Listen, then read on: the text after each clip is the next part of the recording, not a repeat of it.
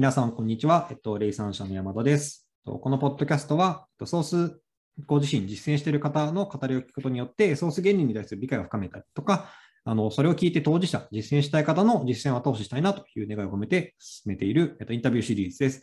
えっと、初回、えっと、前半戦に引き続き、えっと、今回も谷川クリーニングの谷川雄一さんにお越しいただきながら、生産者の山田と青野の2人でいろいろとご質問していきたいと思っております。では、お二人引き続きよろしくお願いいたします。よろしくお願いしま。す。はい。では、えっと、後半はソース原理というレンズを通して、谷川さんのやられてきたことをぜひいろいろ深掘りしたいと思っております。その前提として、まずじゃあソース原理って何っていうことの、あの本当に簡単なご紹介ですが、ぜひ青野さんから一言ご紹介いただいてもいいでしょうか。はい、ありがとうございます。えっ、と、ソース原理というのはですね、えーイギリス人、スイス在住、ピーター・カーニングという人が、えー提唱しているう原理でして、えーまあ、ソースと呼ばれる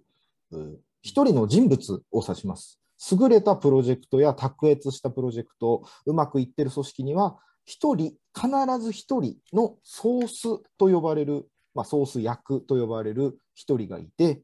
えーこの人がいろいろな方向性を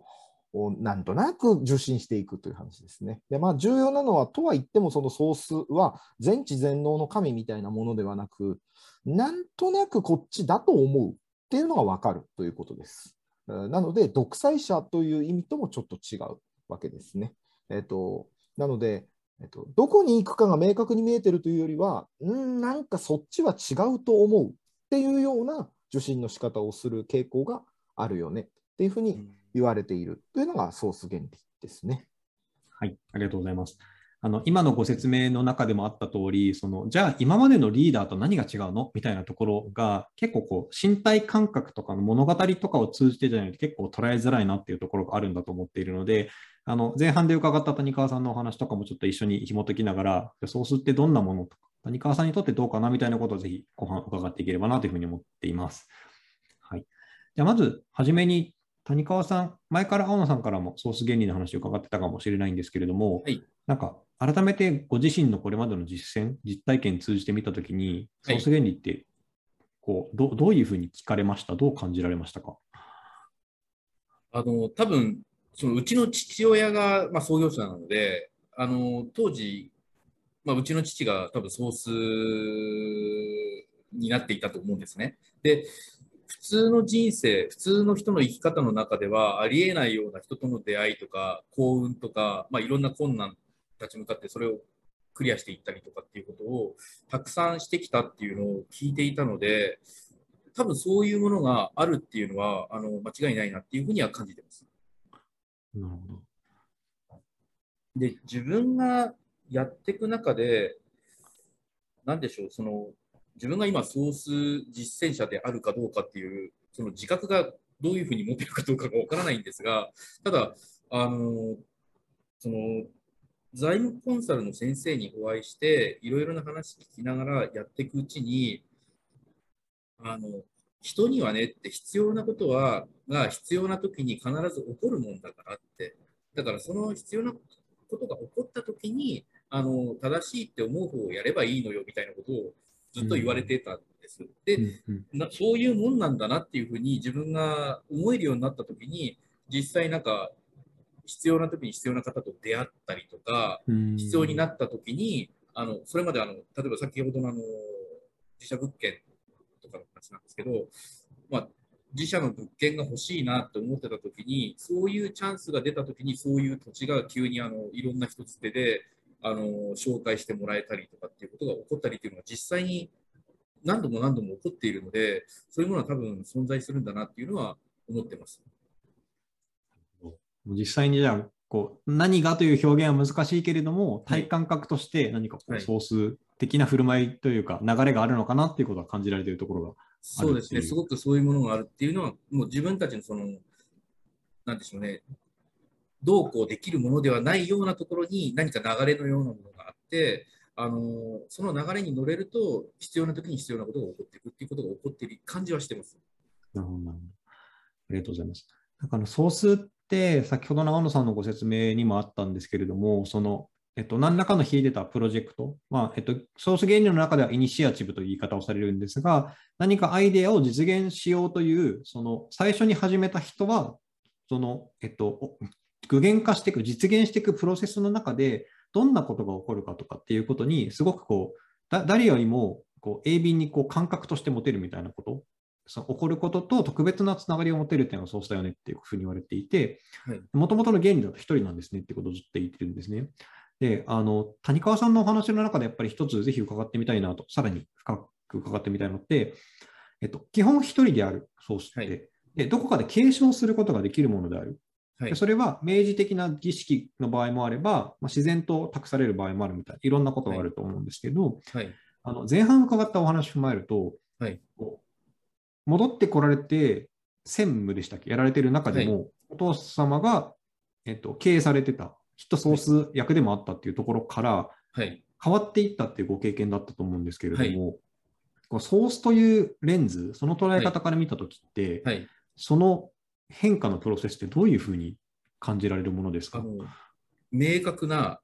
儀式的なものがあったと思います。ほうほうほう。それはあの僕がそのいろいろその交流分析で自分のことを深掘りしていく中で本当はその父親とどうなりたかったかっていうことをポジティブにあの受け入れることができたときにどこかでこれはちゃんと父親に伝えなきゃいけないなって思ったことがあったんです。で、そのチャンスが来たときに、父親とあの2人で話をしたしながら、あのいや、今まで僕はこういう人生を生きてきましたと。で、あなたのことをすごく恨んだり、この商売自体があのうまくいかなくなった時に、僕は子供の時代にお父さんとお母さんが喧嘩していることが嫌で嫌でたまらなかったって。だから、この仕事がなければみんな幸せにいられるって思ってたけど、そうじゃなかったっていうことが分かったって。で、あのお父さんにも母さんにも幸せに生きてほしいって思ったし、あの僕自身もこの仕事が素晴らしいものだって思えるようになったって。で、この仕事の楽しさを、あの関わる人みんなに体験してもらえるように、そういうなんか経営の仕方をやってみたいって思うんだみたいなことを伝えたことがあったんです。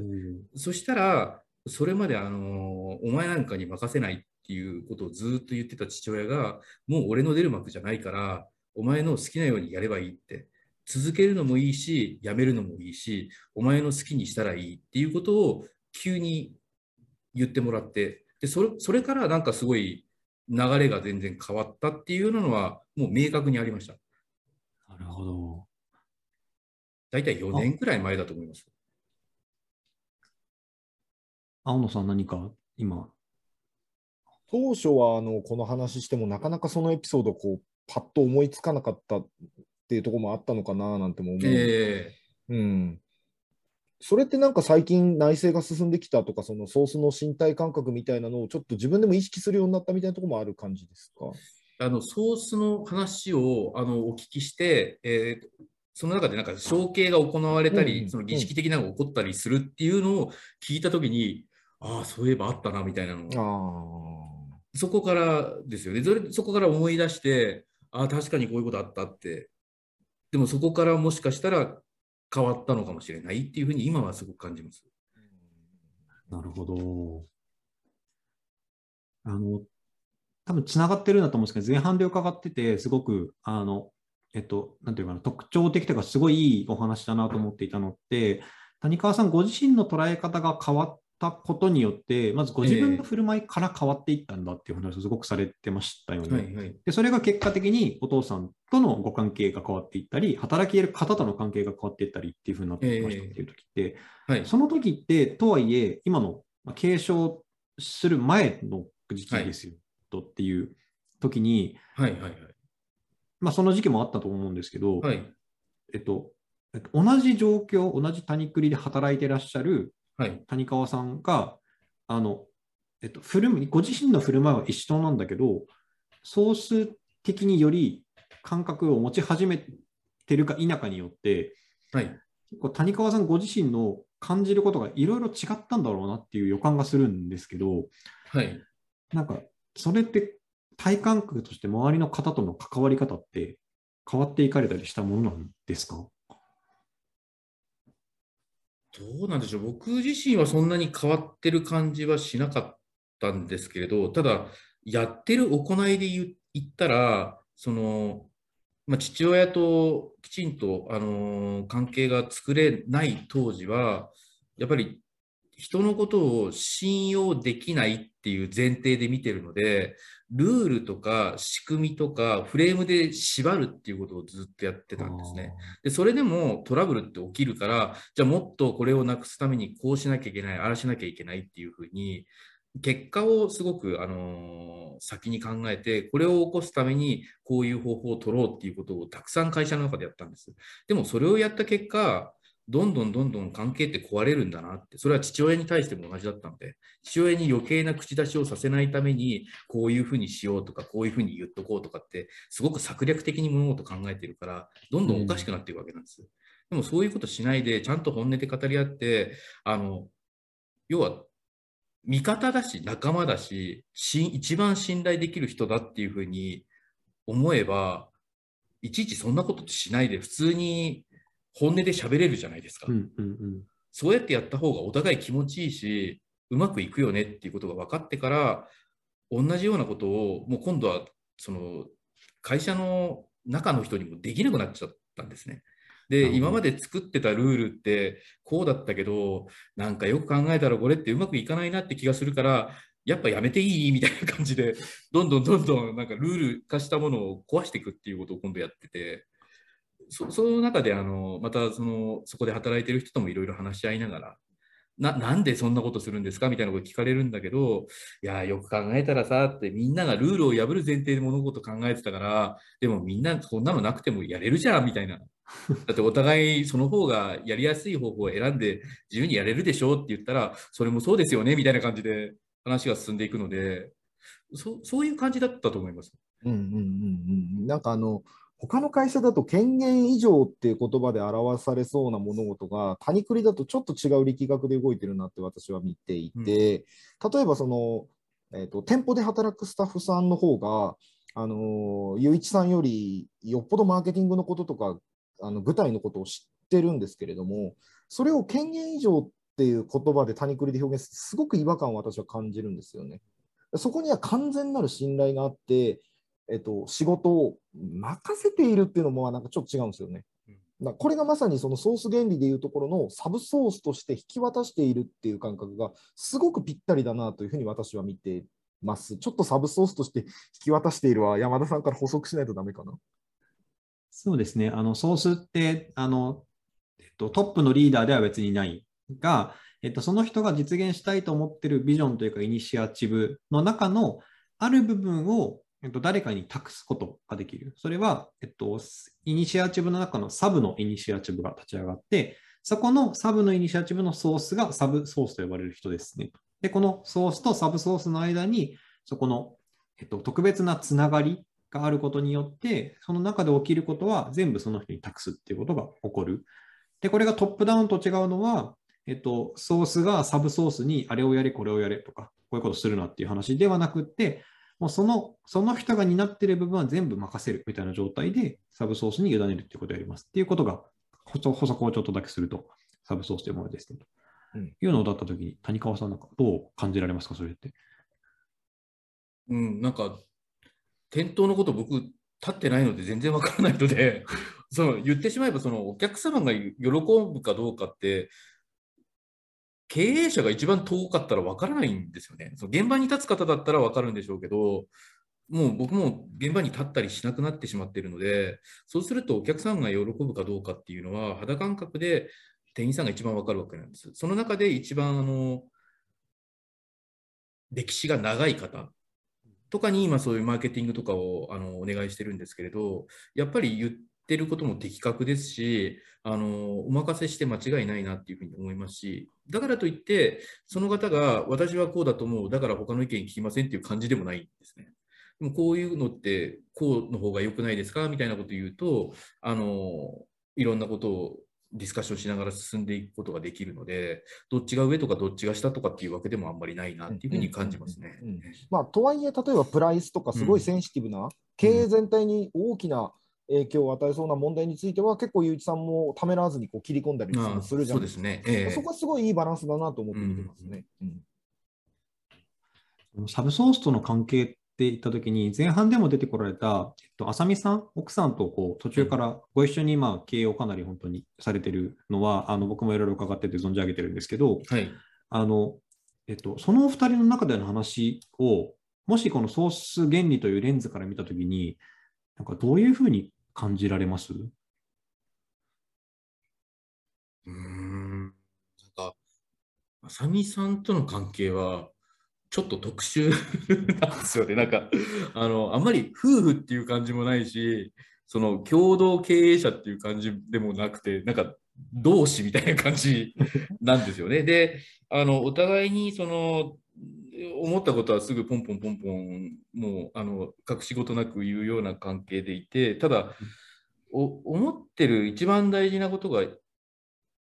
ちゃんと一緒なんですよね。それはなんか、まあ、お互いいい関係でいたいっていうことと、い痛いっていうか、まあ、そうだっていう現実がもうあるっていうふうになってるから、何を言っても、あのこれが、それが崩れることはないし、あの相手に対してそれが、を崩すようなことをお互いしないっていうんですかね。っていうすごい安心感がある中でやるので、であとはその特性とかその得意なことっていうのも全く違うから、あのいろんなアドバイスをしてくることもあるし、僕が逆に聞いてみたり言ってみたりっていうこともありますし、なんかその辺がすごく多分そのか関係っていうもので言うと、すごくいいものであるっていうのがすごく安心感になってて、でそれでまあいろんなものをあのお互いで分担しながらやって、最近だとでも浅見さんの方が多いかもしれないですけどね、実質やってることで言ったら。っていうような、そうそういうふうにやれてるんですね。あのなるあのこれは僕らもまだまだ答え答えとか正解が全然あるわけじゃない中で、あのはい。ぜひ一緒に話してみたいなと思ったんですけど、はい。ソース原理って、先ほど青野さんご説明いただいたみたいに、一人、ソースは一人であるって必ず言っていて、あの今度、えっとえっと、夏に本を翻訳して出そうとしていて、その本の中で紹介されているエピソードでも、兄弟で共同創業したけれども、ソースは必ず片方で、それを具現化する、えっと、一番の実動する右腕としてもう一人いたんだっていうのを、あの最初は言われたときにその兄弟がすごい嫌な反応をしたと。二人で作ってるんだよって言うんだけど、えいずれ経ったらその支えてた方が離れていくことに決めたと。えただ、そうすると、もともと残った方は、あ、自分がやっぱりソースだったんだっていうことが、数年経ってよく分かりましたっていうエピソードが載ってるんですね。。えっていうみたいに、必ず一応一人であるっていうふうにするんですねっていうのが、一応、えっと、原則としてはあります。っていう話なんですけど、あの僕もあのいろいろあのお二人とも話をさせていただいている中で、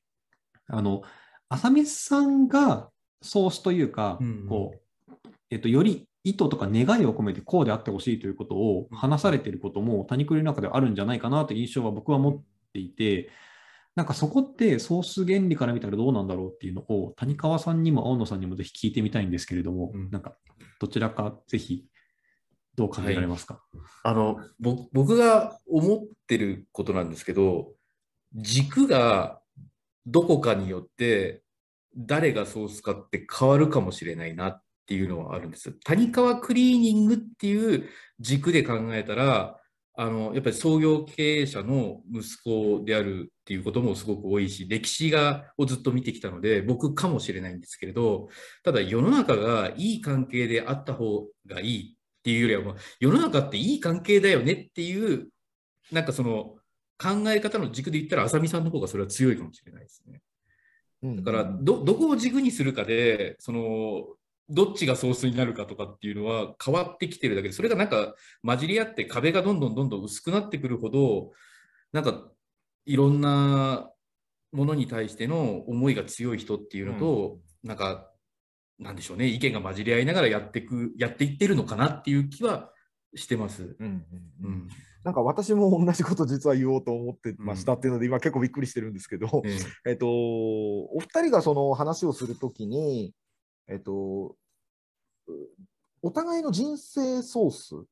うんまあえっと、このこの場合でいうソースっていうのは、えっと、ほぼニアリーイコールでパーパスの意味で使ってる言葉なんですけど、その人の人生パーパスを結構2人は見てるなと思ってます。うんうんで、うん谷川クリーニングという器ありきというよりはパーパスありきなので、なんか谷栗としてこうすべきだみたいな話はあんま多分しないなっていうふうに観測してますね。なので、えっ、と、あなたのパーパス的に多分こういうことだよねとか、その先ほど軸っていう言葉っていうのは、そのお互いのパーパスが見えてるんだろうなと。うんちょっと神がかった話で言うと、浅見さんが初めて雄一さんが銀行に訪れたとき、私、この人と結婚するんだって思ったっていう話を なんか聞いたときに、なんかやっぱりそれって、なんかその、なんだろう、顔が好きとか、スタイルが好きとか、趣味が好きじゃなくて、なんかこの人生の目的というか、パーパスというか、そういうのが見えてる。で、かつ、お二人のパーパスかなり近いんだとは思います。ただ、やっぱ微細な表現の差はすごい感じるので、うん、今のそのあの関係性のソースは浅見さん説っていうのは結構濃厚かなというふうに思ってます。うんなるなんか、浅見さんと一緒にいることで、僕の方がなんか開眼したっていうか、目が目が開いたみたいな、そっか、そういう考え方もあるんだみたいな感じですごい気づかされたっていうのはすごい大きかったですね。でも気づくまでは、変人にしか見えなかったので、言ってることも全然理解できないし。でも、あるといろんな角度からいろんなことを聞いたり見たり体験した上で、あ、あれってそういうことだったんだねって言ったら、今頃分かったのみたいなこと言われるので。うんうんうんいや実際、うんあのこの本の中でもそのソースっていうのはおぼろげながらにしか次がわからないのでサブソースが具体的にいろんなアイデアとかをおクリエイティブフィールド、えっとまあ、そのイニシアチブの中に入れることによってソースがうん多分そうだと思う。いやそれは違う。っていうことで逆にソースのビジョンがクリアになっていくっていう表現もあるので、まあ、まさにそうかなと。うなるほどん。今の伺っていると確かに、あの、谷栗という、そのイニシアチブというか、フィールドを捉えたときに、そこのソースは、えっと、谷川さん、雄一さんだなっていうことと、えっと、それをよりクリアにしてくれる方向を、谷栗の中ではサブソースとして浅見さんがいらして、すごくこうクリアにしながら形作ってきたって捉えるのが、今の話でいくとすごい分かりやすいのかなっていうふうに思いました。一方で別に、お二人とも人生は別に谷栗だけではないので、ええそれぞれ人生のソース、青野さんはパーパスと呼びましたが、その中ですごい影響し合いながら人生が形作られてるっていうふうに捉えるのが一番、仮にソース原理そのものを採用し、ソースは一人である説を採択すると、そういう解釈かなって思ったんですけど、なんか、どうどう感じられます？今の解釈だとすると。そうですね、多分そうなるんだと思います。で、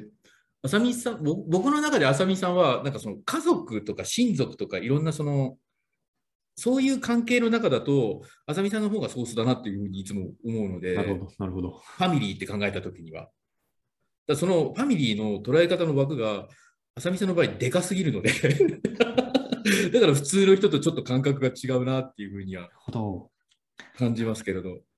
確かにソース原理というものでも、ええパートナーシップにもソースはいるっていうことを言っているので、多分あそのファミリーとしてのはい三河家の中では、はいソースが浅見さんでいらして、あ、はい。谷栗というその会社を運営する中でのソースは、ゆういちさんがされているっていうことなのかもしれないですね。そうですね。でなんかその人ってその人に影響を与えずにはいられないし、人からの影響も受けずにはいられないぐらい、もう他人と影響を与え合いながらやってるじゃないですか。だから、その家に帰ると、僕はなんかあの研修生みたいな立場になったりとか、あの時々パパになったりとかって、その立場とか役割をその場面場面で変えながらやっていくうちに、そういうものを通して、なんかその会社の中でもこういうふうにやった方がいいのかなっていうのを考えたりとかって言って、ちょっとずつ、なんか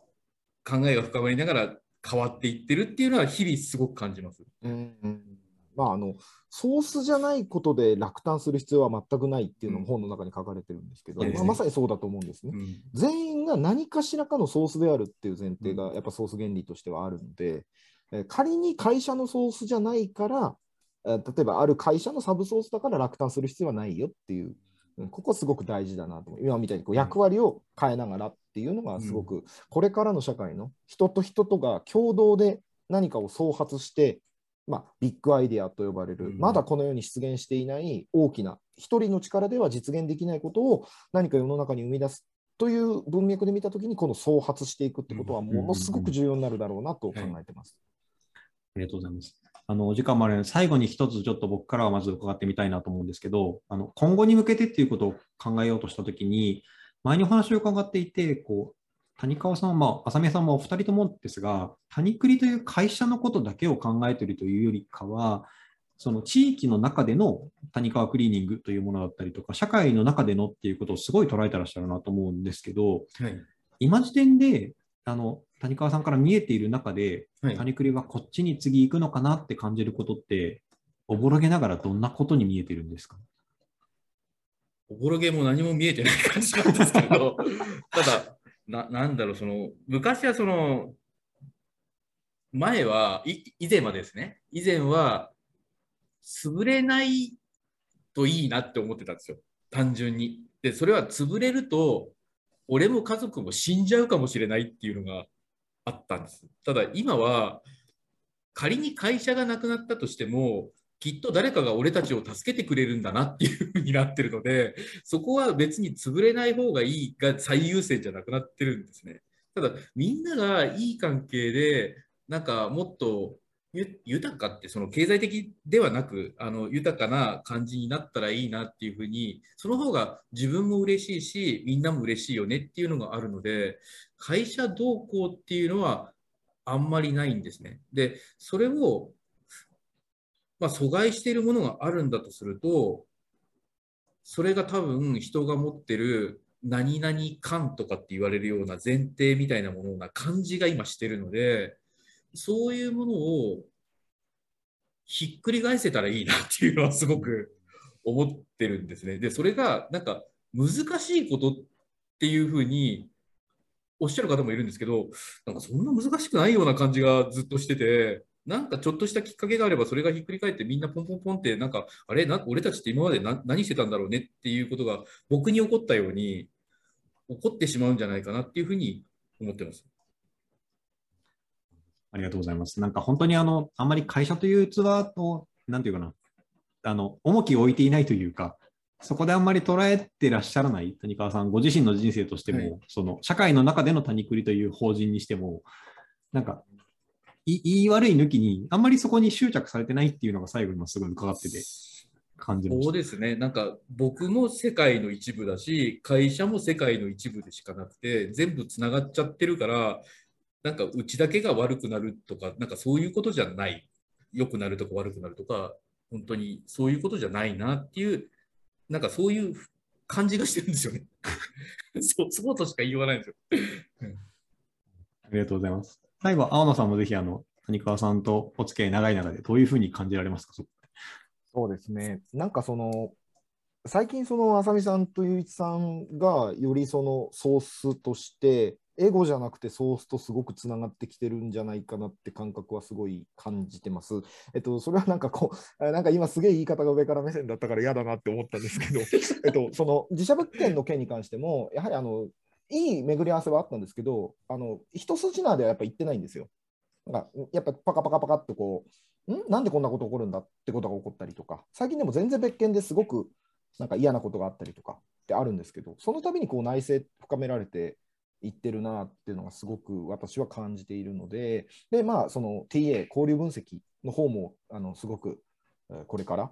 TA のソースとしても多分日本でご活躍されていくと思うので、なんかここはぜひ一緒にその内的探求、経営者の内的探求、これってエゴで言ってんのかな、ソースとして言ってんのかな？みたいなところを一緒に探求できたら嬉しいなっていう興味が私は一番今ありますってことだけ、はい、お伝えしたいです。はい、ありがとうございます。ます最後、青野さん言っていただきましたが、あのな内内インナーワーク、自分の中に向き合うっていうことがいかに大事かっていう話は、ソースプリンシプル、ソース原理の中ではすごくあの重きを置いて出てくる話なので、なんかぜひその辺は引き続き一緒に深められたら嬉しいなということは最後聞きながら思いました。はい。ということで、前後半お時間いただきましたが、一旦今回ここで終わりたいと思います。谷川クリーンの谷川さんに今回お話伺いました。じゃあ、ありがとうございました。ありがとうございました。